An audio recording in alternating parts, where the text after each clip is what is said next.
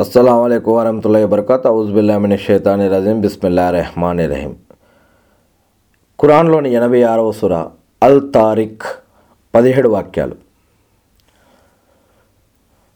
ఆకాశం సాక్షిగా రాత్రి చీకటిలో ప్రస్ఫుటమయ్యే దాని సాక్షిగా. రాత్రిపూట ప్రస్ఫుటమయ్యేదేమిటో నీకు తెలుసా? అది ప్రకాశించే నక్షత్రం.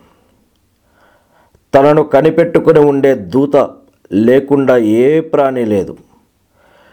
తనను కనిపెట్టుకుని ఉండే దూత లేకుండా ఏ ప్రాణి లేదు. ఇక మానవుడు తాను దేంతో పుట్టించబడ్డాడో చూసుకోవాలి. ఇక మానవుడు తాను దేంతో పుట్టించబడ్డాడో చూసుకోవాలి. అతను ఎగిసిపడే నీటితో పుట్టించబడ్డాడు. అది వెన్నెముక ఛాతి భాగం మధ్య నుండి వెలువడుతుంది. నిజంగా ఆయన అతన్ని తిరిగి రప్పించుకునే శక్తిని కలిగి ఉన్నాడు.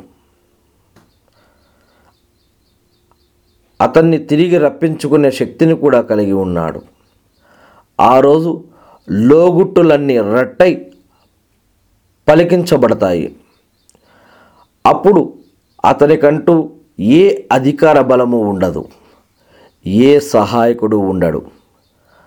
వర్షం గల ఆకాశం సాక్షిగా బీటల వారే భూమి సాక్షిగా.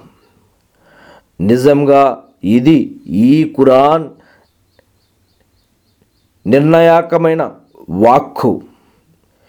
ఇదేదో ఆషామాష విషయం కాదు.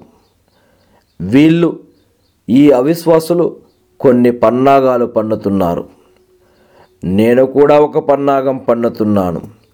కాబట్టి ఓ ప్రవక్త నువ్వు అవిశ్వాసులకు కాస్త విడుపుని ఇవ్వు. కొన్నాళ్ళ పాటు వారిని వదిలిపెట్టు.